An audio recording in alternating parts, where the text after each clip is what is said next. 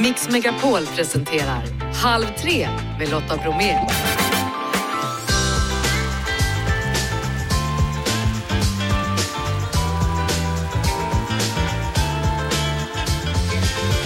Hallå där och varmt välkommen in i Halv tre-studion. I dagens mix, plocka, sortera, ordning och reda.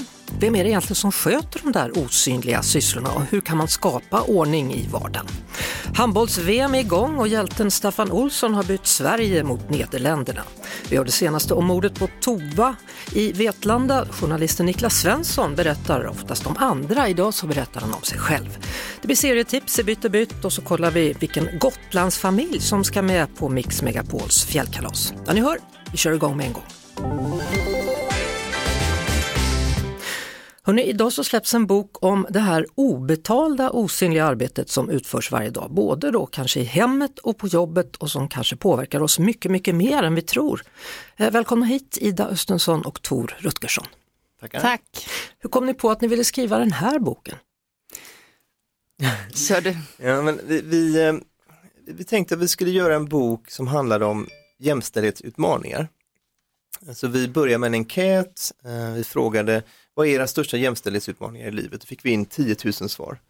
Eh, och i de svaren när vi liksom analyserade dem så såg jag att mycket handlar om det här osynliga, det som inte syns, både hemma och på jobbet och att ta det här helhetsansvaret kontra att liksom hjälpa till eller inte hjälpa till alls. Mm. Eh, Ska vi börja med det här osynliga jobbet som ofta utförs då på arbetsplatser? Vad, vad kan det vara till exempel? Jag, jag vet inte hur många jobbplatser jag har varit på där det, står här- där det inte står såna skyltar, din mamma jobbar inte här. Hur vanligt är det liksom? Nej, men jag tänker att det är de här vanliga som man tänker på då, kanske i köket, så här, ta disktrasan, eh, dra några varv efter man har eh, fikat eller plocka undan eh, kaffekopparna och eh, springa och köpa mjölk när det tar slut och de sakerna. Men det är också det som vi eh, kallar för icke-meriterande arbete i boken. Alltså saker som eh, hjälper arbetsplatsen, eh, som behövs, men som inte ingår i din arbetsbeskrivning eller i arbetsplatsens huvudsakliga uppdrag eller syfte. Eh, och som kan göras av de flesta. Det krävs inga särskilda meriter för det, men det hamnar oftast på en eller några personer återkommande. Vad tänker ni på för saker då? Exempel konkret. Ja, men till exempel att skola in ny personal eller praktikanter, att eh, sammanställa anteckningar efter möten, att eh, vara den som tar fram en powerpoint till en kollega, alltså de, mm, saker som egentligen inte eh, syns externt och som inte leder till någon form av eh, befordran eller liksom karriärsutveckling. Så. Ni har ju kollat lite på siffror, det kan handla om så mycket som 200 timmar per år här som en person då utför utan att egentligen behöva eller få betalt för, eller hur ska man se på det? Det hamnar ju på kvinnor mest, den här typen av arbete och kvinnor gör då upp till 200 timmar mer av den här typen av uppgifter på arbetet än, än vad män gör per år. Och i hemmet är det ju fem timmar i veckan då. som Vilket blir sagt- 260 timmar per år ungefär. Så att det, är, det är ju två, mer än två månader per år om man ska räkna både hemmet och jobbet. Så hur bryter man sånt här då? Ja, men en sak är hur man, alltså, kvinnor tillfrågas 50% oftare att ta de här typerna av uppgifterna och har, säger också ja 50% oftare. Så att det måste man vara medveten om. Eh, och då tänker vi att strukturer för, alltså ett synliggörare, vi har tagit fram eh, stora osynliga listan på jobbet och i hemmet som finns på osynligtarbete.se, där vi har kartlagt liksom hundratals saker och utgå från dem och se vad gäller på vår arbetsplats och eh, stryk det som inte stämmer med eran, skriv in saker som faktiskt stämmer, anpassa den och sen måste vi fördela det och skapa strukturer och rutiner för det. Som kanske någon har i köket, liksom så här, nu har vi köksveckor och sånt, men för ännu mer av de här typen av uppgifter. Eh, idag är det ju många som frilansar istället för att vara eh, fast anställda. Kommer man undan då de här oskrivna ordningsreglerna tro? Jag har ju en berättelse i boken om när jag frilansade och satt på frilanskontor och att där fanns det då sådana här listor, att att eh, trivselvärd tror jag det kallades, att man skulle vara det och jag hade aldrig skrivit upp mig där och blev också synad på detta och att jag lämnade läskflaskor på olika ställen och sånt där. Och då fick jag liksom en reality check, okej men jag måste ju också bidra, inte bara att jag sitter här utan också för att det ska bli en, en trevlig plats att vara på för alla och att eh, ingen ska behöva göra mer. Så att det beror på hur man orga- är organiserad i sitt frilansliv, hur man jobbar, men det finns nästan alltid någonting i alla sammanhang. Mm. Jag tänker vi, vi går hem på hemmaplan här. Ni landar i mycket klassiskt manligt och kvinnligt i er bok då, att kvinnan har öga för hur man håller ordning och reda medan mannen nöjer sig med att göra killräckligt Mm. Har ni hittat på det ordet, killräckligt? Nej, det har vi inte. Är det ett taskigt ord? Killräckligt finns det, så finns det också kvinnlinning som är ett eh, ganska nytt ord, att kvinnor lindar in saker istället för att säga saker rakt på sak, eh, som lanserades i DN tror jag det var bara förra eller om det var två år sedan. Eh, och det, det kommer ju lite sådana nyord då och då för att fånga in eh, men, saker som man ser överallt hela tiden och så mm. hittar folk namn på det som man lättare kan prata om det. För att det behövs ibland lite humor för att det här kan också vara jävligt jobbigt att ta upp. Ja, jag kände då när jag såg det här, jag är ju tjej, men jag kände ändå att jag nog är lite killräcklig hemma. Ja, jag ihop med också. min sambo. Ja, mm, och, det, och, det, handlar ju om det också i boken, att vi vill inte säga så här, så här är kvinnor och så här är män och så vidare, utan men vi visar på forskning och statistik hur det ser ut strukturellt. Sen är vi alla individer. Mm. En berättelse som någon skickade in att hon var så less på sin kille som eh, aldrig kunde stänga skåpluckor och han la snus överallt och plockade aldrig upp handduken. Och det är exakt de tre grejerna som min kille säger till mig åtminstone varannan dag att jag måste bli bättre på. Så så är det ju såklart. Lägger du snus lite här och var? Ja, det gör jag faktiskt. Det gör jag med. Mm. Nu har jag erkänt det också. Usch vad hemska vi är. Alltså. Ja, jag håller Verkligen jag, jobb, jag jobbar på det. Jag jobbar ja. på det. Mm. Eh, men alltså, varför är det så svårt att hitta en balans? Jag menar, man lever ihop med en människa som man älskar. Borde det inte vara lätt att liksom ge varandra utrymme? och hjälpas åt. Ofta pratar man om de här sakerna när det är för sent, när det har blivit väldigt infekterat, man är redan arg på varandra. Så att det handlar ju om att, okej okay, vi lyfter upp det här, vad är det vi gör som inte syns så att vi är överens om det och det här gäller både hemma och på jobbet och hur kan vi organisera det? Och jag tror att mycket av, ja, men, männens berättelse i boken är mycket att ja, men jag räcker ändå inte till, jag duger inte till något. Va? Så att man får ju försöka hitta lösningar, dels verktyg som finns i boken och på eh, osynligtarbete.se om hur, hur man kan liksom se de här sakerna och, och, diskutera dem. Men sen också testa lite grejer, som till exempel att separera på låtsas, så man slipper göra det i verkligheten sen. Ja, men, men alltså, ska det verkligen vara så där jämnt då? Att nu gör du tvätt rätten här, då gör jag disken. Eller kan det vara så att någon är bättre på vissa saker och andra är bättre på andra? Eller det är mm. ett sätt att slippa göra de tråkiga grejerna? Nej, alltså absolut så fick vi in mycket berättelser om att kvinnor faktiskt gör de tråkigaste grejerna för att uppmuntra att de roliga grejerna är kvar så att männen faktiskt gör det. Alltså sådana saker blev jag ganska så här. Så att de, så att de gör något överhuvudtaget? Ja, exakt. Man lämnar de roliga sakerna. Och så, här. så att, men nej, vår bok går inte ut på att så här, du tar tvätt idag och jag tar det imorgon. Du lagar mat idag, jag gör det imorgon. Mm. Men det det handlar om, om man ska ta någon form av nyckel på vad vi vill åstadkomma, det är att vi alla ska få lika mycket tid eh, och pengar kvar efter det gemensamma gjort och betalt. Så att vi alla ska ha liksom, orka skratta, älska, leva, knulla, allt vi vill göra på den där tiden som ska vara utanför mm. det där fasta som vi bör dela rättvist på. Så, så vad är era bästa tips? Ni får ge ett var då, hur vi ska få bättre ordning här i vardagen. Jag vill återkomma till det här med att separera på låtsas för att många par säger som har separerat att då blir det lättare, att den ena kunde backa lite mer, den andra kunde se mer av helheten. Så ett tips i boken är gör det i två veckor fast ni är ihop och se vilka, liksom, vad kan ni komma fram och diskutera från det. Och mitt tips handlar om arbetsplatsen då, att om det är så att man oftast till exempel kvinnor tar anteckningarna och så, eller om det är någon annan uppgift på jobbet som man vet att kvinnor oftare tar, då kan man säga, vem av männen runt bordet idag kan ta anteckningarna? Man kan köna frågan åt det andra hållet till exempel. Tack så mycket Ida Östensson och Tor Rutgersson för att ni kom hit och berättade då och gav oss lite tips då på hur vi kan få det lite jämnare då i vardagen. Eh, jag undrar hur du som lyssnar ska tillbringa ditt 2023. Mitt ord för det här året är hälsa, det vet ni sedan i måndag. Sen har vi pratat om hur man kommer igång med lite fräschare mat, vi har pratat om hur man börjar träna och nu också då att vi kanske ska ta oss en titt på hur vi tillbringar vår vardag. Hör gärna av dig, du kan mejla till lotta mixmegapol.se eller så ringer du 020-314 314 eller skriv på Mix Megapols Instagram stories. Halv tre med Lotta Bromé på Mix Megapol. Igår drog det igång, det handlar om handbolls-VM och eh, Staffan Olsson har ju tidigare både vunnit medaljer för Sverige, han har också varit tränare och förbundskapten för Sverige, men nu har han bytt till Nederländerna. Och i morse då så får han tillsammans med hela laget mot Polen för det är där de börjar sitt gruppspel då. Självklart vill jag veta hur stämningen var där i spelarbussen. Äh, den är ähm, ganska härlig och samtidigt eh, lite nervös. Vad är du nervös för? Ja, det är premiär imorgon för, för nederländska handbollslandslaget här och eh, det är första gången på 62 år som, som Nederländerna deltar i VM så det känns väl lite extra just det. Sen är det alltid lite mera nervigt att spela just premiärmatcher. Man vet inte själv riktigt var man står, man vet inte var man har motståndarna riktigt. Så att, eh, det är mycket tankar som far genom huvudet men samtidigt så är det det här vi har tränat för och längtat efter. Så det, det, det, är en, det är en mixad känsla man har inför en första match. Ja, jag förstår det. Alltså, det gick ju hyfsat bra för Holland i alla fall förra året. Man la märke till dem när de tog en tionde plats i EM där. Vad har ni för målsättning i år?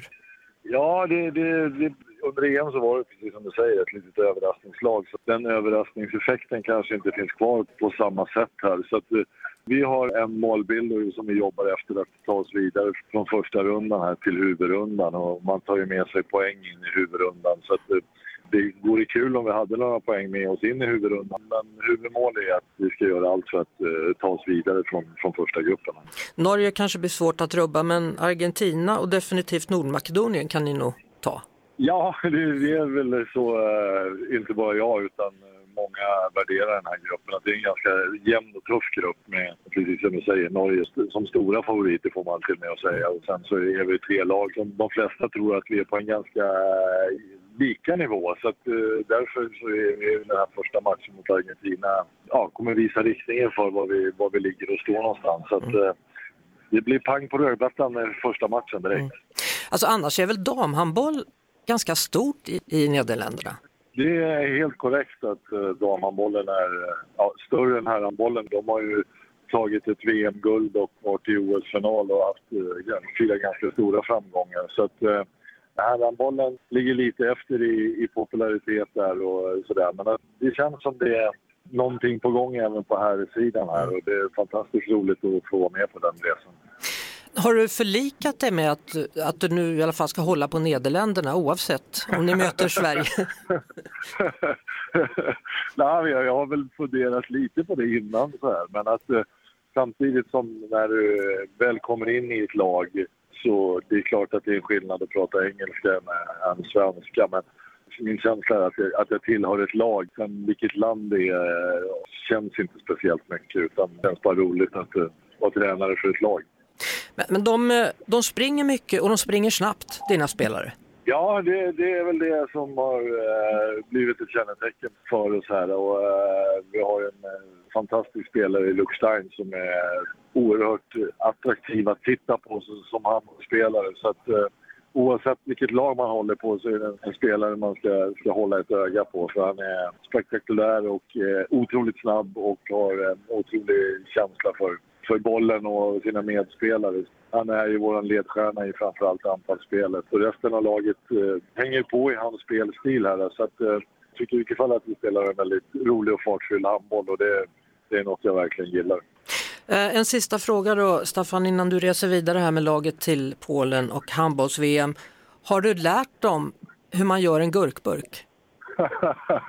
Nej, det är faktiskt roligt att fråga. Vi, fick, vi hade pressträff igår och då fick jag en äh, fråga av en holländsk journalist. Vilken äh, är det konstigaste namnet jag haft på en kombination? Och då gav jag mig in i den svåra eh, förklaringen att jag skulle försöka förklara en gurkburk. Jag vet inte hur det gick. Så att, men men vi, den är ju lite gammalmodig också så att, nej, vi, vi får spara den till något speciellt tillfälle. Ja. Eh, all lycka då till Nederländerna och framförallt till dig då Staffan Olsson när ni nu går in i turneringen imorgon då mot Argentina. Stort tack! Hej hej! hej, hej, hej. Halv tre med Lotta Bromé på Mix Megapol. Och nu visar det sig att nya uppgifter har avslöjats i det så kallade Tove-fallet som präglat rapporteringen ifrån Vetlanda under hösten och vintern. Och med oss nu Katrin Krantz, krimreporter på Expressen. Välkommen! Tack! Ja, du har ju varit på plats här vid olika tillfällen i Vetlanda och hur upplever du att staden har påverkats av det här fallet? Ja, men jag upplever att eh, människor som vi träffade har påverkats väldigt mycket av det här. Det är ju det finns ju väldigt många kopplingar mellan människor i Vetlanda. Det är en ganska liten stad som också har ett starkt liksom, föreningsliv, kyrkan är stark. Så att, och, och, sen så är det också så att eh, bland yngre så är det den här nattklubben Nöjet då som är en samlingspunkt för alla.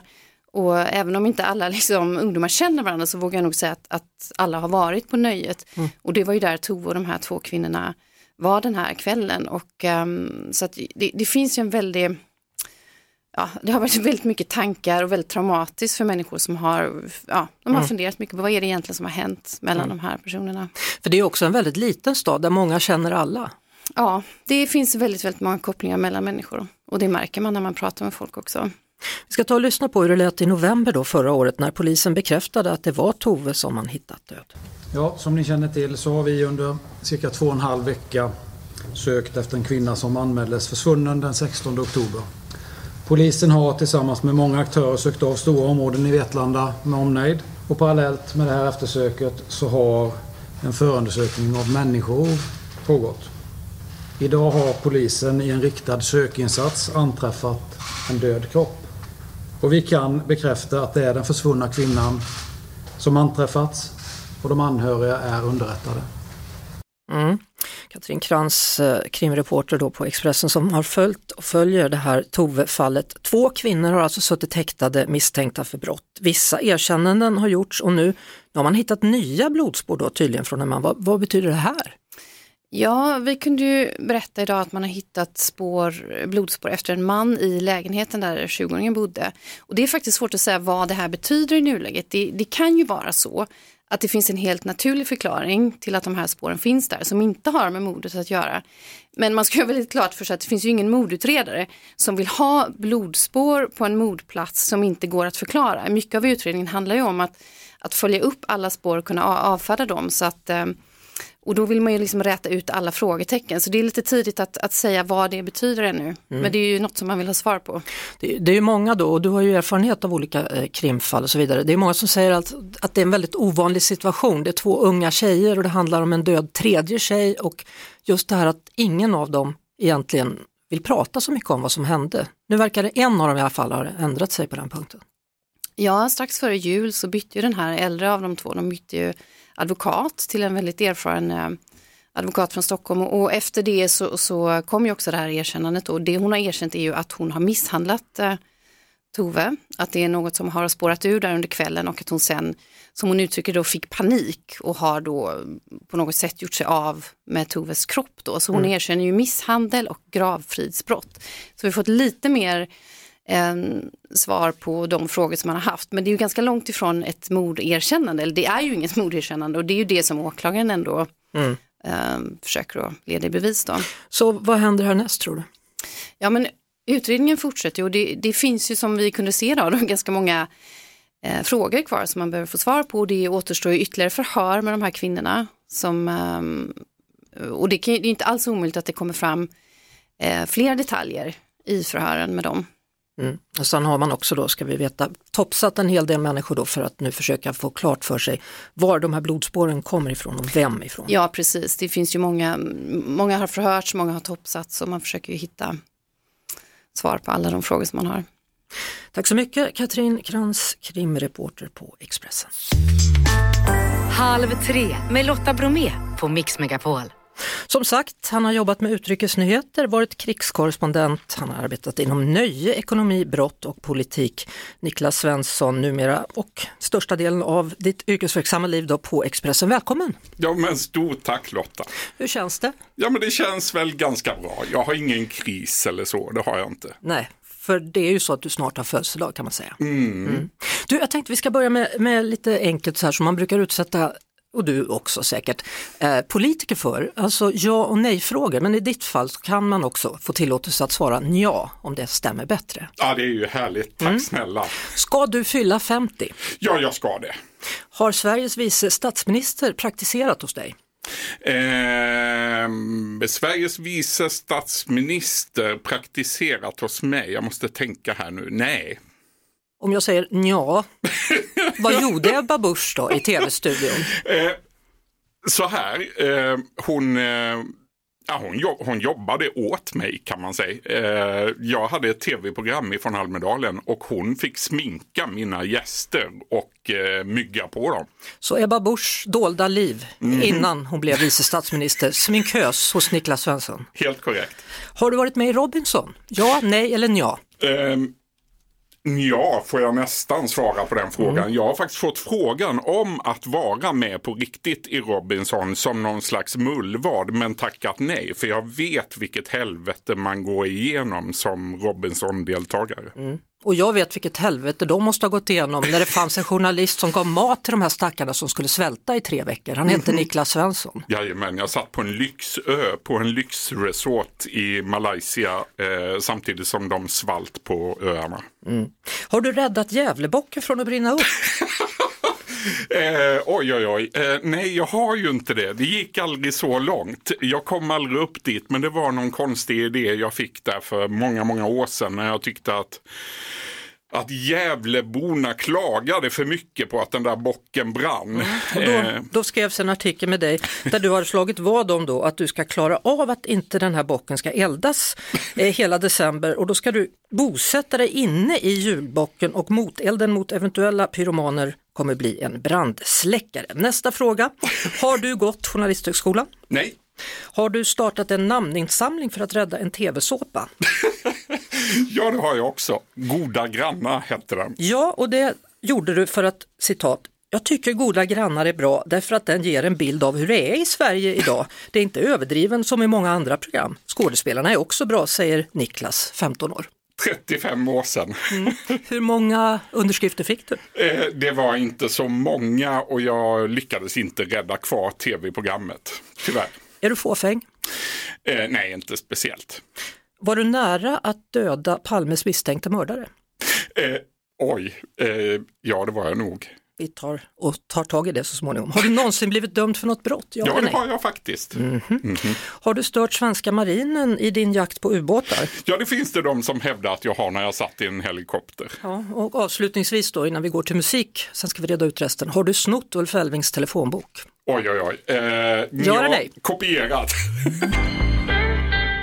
Ja, vi, vi körde ju igenom lite snabbt sådana ja och nej-frågor, men jag tänker att om vi går till början. Du ville hela tiden bli eh, journalist, är det så? Ja, det ville jag. Det har jag velat i hela mitt liv tror jag. När jag var 14 år gammal klev jag in i en radiostudio i Sölvesborg på Sölvesborgs närradio. Och eh, efter första sändningen där så eh, var det nog utstakat. Jag jag läser en, en gammal artikel här. Drömmen är att bli journalist på en stor tidning eller på tv. Han har redan hunnit samla ihop en tjock telefonbok med våra vanligaste kändisars telefonnummer. Så det var Ja. din grej, att du ringde upp kändisar till exempel? Ja, eh, på den tiden hade jag Ulf Elving som stor idol. Han hade eh, programmet Efter tre, jag hade hört upp till 13. Det där var radioprogram som jag var imponerad av. Och just det där lediga, fria formatet att eh, nyhetsrapportera med aktuella gäster. Det, det var något jag tyckte var väldigt spännande. Ja, och så skriver man här då, radiokillen som ingen kändis nekar i själva rubriken och sen ser man när man läser här, han har fått tag på Bosse Parnevik, Sven Melander och Jan Guillou. Det är bara några av de namn han lyckats fånga med, håll i det nu, journalistisk envishet, inställsamhet och list. Oj då. Inställsamhet, förklara. Eh, inställsamheten vet jag inte riktigt. Jo, men jag har nog alltid kunnat parera rätt mycket med att vara inställsam också. Men de där, huvuddelen av eh, telefonnumren till de kändisar du räknade upp där, de kom ju faktiskt, som vi var inne på innan, ifrån Ulf Elvings telefonbok. Ja, hur gick det till när du snodde den då? Ja, jag var uppe i Stockholm och hade fått eh, Ulf Elvings tillåtelse då att vara med en dag i Radiohuset och sitta med under sändningen. Och en av gästerna i hans program den dagen var Kalle Sändare. Och eh, Kalle Sändare för dem som är lite yngre, han var alltså en kille som gjorde, en äldre man som gjorde det Hassan-gänget gjorde fast 15-20 år tidigare. Han ringde upp och drev med människor i telefon. Han var gäst och jag fick Ulf Elvings uppdrag att ta hand om Kalle Sändare. Så jag satt med honom innan han skulle in i studion. Och eh, Kalle han uppmanade mig att eh, eh, plocka på mig alla telefonnummer som fanns i Ulf Elvings eh, telefonbok. Han såg att den låg på ett skrivbord och gick och hämtade den åt mig. Jag hade inget att skriva på så att det slutade ju med att jag hade ar- armarna fullskrivna av telefonnummer och var livrädd när jag lämnade Radiohuset. Och sen hade du en, en, något att gå på i alla fall. Ja, verkligen. Jag kommer ihåg en vecka senare hade jag Astrid Lindgren eh, med i direktsändning i mitt radioprogram i Sölvesborgs närradio. Ulf, om du lyssnar, Bra jobbat, tänker man. Du, alltså, det är så många olika typer av grejer du håller på med. Mm, Går det det överhuvudtaget att säga att du tycker att någonting är roligare än det andra? Ja, det är inte alldeles enkelt. Eh, Expressen är en fantastisk arbetsplats för en journalist på så sätt att vi har så många olika bevakningsområden, så många olika redaktioner och jag har fått den stora förmånen att hoppa emellan många olika arbetsuppgifter. Och det, varje tid har sin liksom storhet på något sätt och varje redaktion och varje arbetsuppgift har sin storhet. Eh, Det är inte alltid lika kul eh, att gå till jobbet men, men nästan. Jag tänker på ja och nej-frågorna som vi hade för en stund sedan. Då. Eh, En av frågorna var, har du någonsin blivit dömd för något brott? Och där Ja. svarade du ja på den frågan. Ja, det gjorde jag. 2006 på hösten. Då eh, dömdes jag för dataintrång. Och det här är då alltså mitt under det årets valrörelse? va? Precis, det avslöjades i slutskedet av valrörelsen och det handlade om i första hand avslöjandet, det stora avslöjandet handlade om att eh, Folkpartiet, nuvarande Liberalerna, hade företrädare som hade gjort dataintrång mot Socialdemokraterna eller mot en specifik företrädare för Socialdemokraterna. Jag hade källor i alla partier på den tiden och jag eh, fick tips om att man kunde logga in på en speciell adress och där skulle det finnas intressant material. Och dum som jag var så, så gjorde jag det. Jag loggade in och när den här skandalen sen avslöjas så visade det ju sig att, ganska snabbt att eh, någon hade loggat in ifrån Expressens redaktion och det var jag. Och då fick du då dagsböter för tre fall av dataintrång. Ja men precis så. Och Expressen stängde av dig i alla fall ett tag. Där. Expressen stängde av mig och jag bestämde mig för att lämna Expressen i den vevan. Och eh, det var ju en turbulent tid. Det var väldigt, väldigt jobbigt och jag funderade över vad kommer det här att innebära? Kommer jag att kunna fortsätta överhuvudtaget som journalist? Men bestämde mig för att göra det och startade politikerbloggen. Ja, för, för man undrar ju liksom hur långt är du beredd att gå för ett skop? Ja, den frågan ställde man sig ju då. Eh, jag gjorde det och andra ställde den frågan till mig. Jag hade liksom inte riktigt koll på vad det var jag gjorde. Hade jag vetat eller förstått i förväg att nu begår jag ett lagbrott så, så hade jag gjort på ett, på ett annat sätt. Jag hade kunnat komma över de uppgifterna på ett lagligt sätt. Det var onödigt att göra som jag gjorde. Idag skulle jag vara ännu försiktigare eh, än vad jag var på den tiden. Men ehm, eh, ja, jag har haft anledning genom åren många gånger att fundera på vad det var som hände då. Vilket avslöjande är du mest stolt över av allt du har gjort? Ehm, oj, oj, oj, oj, oj. Det där är en sån fråga som man borde ha ett klockrent svar på, men jag har inte riktigt det. För att jag har gjort så otroligt mycket under alla år. Eh, en artikel eller ett stort, stort jobb som jag gjorde 1999 är jag väldigt stolt över. Och det handlar om eh, den stora kartläggningen av högerextremister och nazister. Jag trodde faktiskt att det var den du skulle säga. Jag har den i mina papper. Ja, jag trodde det. Det finns ju också annars då Göran Persson snattar eller Jan och Karlsson hade kräftskiva. Ja, Men det är liksom saker som inte alls betyder lika mycket som den där kartläggningen. nej. Kartläggningen den betyder väldigt mycket och den, den fick stora konsekvenser och stor effekt. Ja, eh, händer det numera då, vis av det som hände då den här gången för många år sedan, eh, att du, att du tackar nej eller säger nej men jag, så här långt går inte jag den här gången? Eh, väldigt, väldigt, väldigt sällan. Eh, Jag skulle nog dra mig lite idag för att göra en så omfattande kartläggning som vi gjorde då 1999. För det, det tog på psyket och det var ansträngande. Men jag, jag skulle inte avstå för att jag var rädd eller för att eh, eller för att jag skulle känna mig hotad. Det skulle jag inte acceptera utan vi journalister vi får inte låta oss bli tystade. Men, jag, men jag är inte säker på att jag skulle gå in i ett så omfattande och stort projekt. Eh, jag måste ändå avsluta med att vi pratar om det där med att du var nära att döda Palmes misstänkte mördare. Va, va, va, ah, nu, folk ringer ju in här nu. Det, är överflöd i våran växel. Folk Ja, undrar vad nej. gjorde han? Vad var Det, de? så här var det. Christer Pettersson som ju faktiskt är den enda som är dömd för mordet på Olof Palme i tingsrätten. Men sen också den enda som är friad för mordet på Olof Palme. Han var ju som vi vet ibland berusad och också neddrogad. Och vid ett tillfälle vid Fridhemsplan eh, så kom jag med bilen åkande när en man vinglar ut framför bilen plötsligt eh, efter att jag har svängt, för, svängt i en kurva och han, han, han liksom ramlar fram mot motorhuven på min bil. Jag ser ju liksom att det är Christer Pettersson och jag ser honom i ögonen och sen så ramlar han upp på trottoaren. Så att det, det hände inget mer än så. Han blev liksom inte skadad och jag körde inte på honom men det kunde ju ha gått illa. Ja, och vilka rubriker det hade blivit då? Ja du, ja, mardrömmar alltså. Tänk. Du, nu är det 50-årsdag som ligger framför dig på Ja. eh, söndag. Hur känns det? Jo men det känns ändå bra. Eh, gör det. Jag har inte funderat så mycket på det. Jag, jag känner mig yngre. Det kan jag väl säga. Jag känner mig inte som 50. Jag tänk, alltså för mig så är en 50-åring en gubbe och jag är fan ingen gubbe. Nej. Nej. 50 är det nya 30 då. Ja, vi Ska vi säger köra så? det. Ja. Ja, Tack för idag Niklas Svensson från tack Expressen. snälla.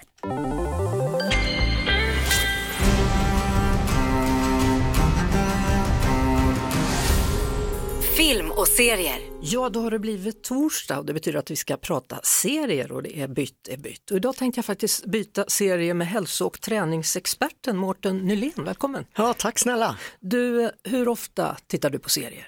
Jag gillar att titta på serier. M- många människor tror ju att jag bara är ute och springer och tränar på gymmet, så här, men, men jag gillar faktiskt det här med att hänga hemma och kolla på serier. Ja, tränar du medan du tittar? Nej, faktiskt inte, men det kan vara ett bra tips för folk ibland att sitta på en cykel eller gå på ett löpband när man kollar. Ja, och det, det är ju faktiskt så ibland när man går till gymmet att folk sitter där och cyklar eller trampar och så har de sin mobiltelefon och så tror man att nej, det var ingenting som höll rytmen utan det var just en serie. Ja. Så att det funkar. Du, eh, vill du att jag ska börja eller ska du börja? Ja, du kan börja. Då börjar jag med att säga att en serie som går på Disney just nu och heter Candy är väldigt bra. Är den det? Ja. Den är väldigt bra, den bygger på en sann händelse. Det tror man knappt när man ser det här. Eh, Det är en liten amerikansk småstad. Eh, Det är en kvinna som hjälper en annan kvinna att ta hand om hennes barn. De har makar och de har, ja du vet, ett ganska helylleliv. Och sen helt plötsligt så är det någon som blir mördad mitt i allt sammans. Den Ja. är bra. ja, den måste jag ju kolla på. Ja, jag kan inte säga så mycket mer för att då förstör jag. Ja, det är sant. Ja. Jag vill inte veta mer. jag förstår det. Och nu ska jag då ge tillbaka sen. Gärna. Jag har en grym serie alltså, och det är inte en träningsserie. Eh, den heter Lie to me, finns också på Disney. Eh, med en skåd, eh, skådespelare som heter Tim Roth som jag gillar. Och, och jag gillar den här serien för att han eh, observerar människor, läser kroppsspråk och eh, ser när folk ljuger och när de pratar sanning. Och den här serien är ju lite amerikaniserad såklart men super super rolig och väldigt intressant. Pratar mycket om mikrouttryck och så här. Jag ska inte heller berätta för mycket men fantastisk serie att kolla på. Vad bra, då har du fått Candy av mig, har fått Lie to me från dig. Ja, då är det bara att säga bytte bytt. Bytte bytt. Halv tre med Lotta Bromé på Mix Megapol. Eh, mellan den 9 till 12 februari, det är då det är fjällkalas. Då är det Mix Megapols fjällkalas. Det handlar om en resa för fyra personer, stuga, middagar, liftkort, skidhyra ingår och så sänder vi live då. Och så kommer Melodifestival aktuella Marcus och Martinus, Molly Hammar och Arvingarna snacka om uppställ. Eh, en sån här, som vi ska lyssna på nu, kommer inte komma, men en sån här lär vara en sak, en liten typ som finns ganska många av på just Gotland. Lyssna. Och här blir man så här, är det någon som sprayar sin murgröna? För det är ju det är själva växten det som hör ihop med Gotland. Nej, det är en igelkott. Så låter en igelkott. Mix Megapols fjällkalas. Mm, för det är ju så att igelkotten, just igelkotten är ju själva djuret för Gotland. Jag var helt säker på att det skulle vara får eller något liknande men det var det inte. Eh, Matilda Bäckström i Visby, hallå hallå, välkommen till programmet. Tackar. Ja, har du många igelkottar, är det så? Hemma vid mig har jag inte jättemånga igelkottar. Nej, utan är det mer får eller? Nej, faktiskt inte det heller. Jag bor i Visby. Jaha, då är det inte alls så, men då har du murgröna i alla fall då? Det har jag. Även på gården. Ja. Du, hur kommer det sig att du hörde av dig och eh, gärna vill vara med och tävla om en plats? i fjällkalaset? Eh, Jag lyssnar på er när jag kör bil, eh, vilket jag gör väldigt mycket. Och jag tänkte att det kommer vara väldigt kul. Och jag hade önskat att vinna det här för att kunna ge mina döttrar en riktigt rolig resa, vilket de inte har fått vara på. Nej, har ni haft det lite tufft och jobbigt eller hur har det varit? Ja, precis. Ja, Så det hade varit jättekul att få ge dem det. ja, ja. Men nu har du jobb eller har du varit utan jobb eller hur Ja. var det?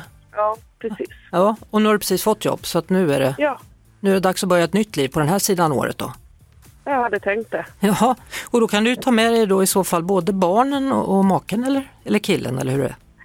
Det blir nog mormor tror jag som får åka med. Mormor och du, är hon bra på skidor? Det får hon bara bli om inte annat. Ja, du, det är faktiskt så för att det blir du Matilda Bäckström i Visby. Det är din familj som får åka på fjällkalaset. Stort grattis! Tusen tack! Ja, varsågod! Det är bara att börja packa vet du. Det gör vi. Och ring mormor och berätta för barnen när de kommer hem från skolan och sen så ses vi så småningom då, när det är dags uppe i fjällen.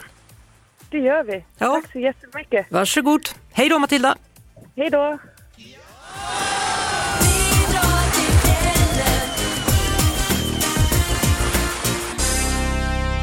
Det var det. Vi hörs såklart igen på Mix Megapol varje eftermiddag vid halv tre. Ett poddtips från Podplay. I fallen jag aldrig glömmer djupdyker Hasse Aro i arbetet bakom några av Sveriges mest uppseendeväckande brottsutredningar. Går vi in med hemlig telefonavlyssning och, och då upplever vi att vi får en total förändring av hans beteende. Vad är det som händer nu? Vem är det som läcker? Och så säger han att jag är kriminell, jag har varit kriminell i hela mitt liv men att mörda ett barn, där går min gräns. Nya säsongen av Fallen jag aldrig glömmer på Podplay.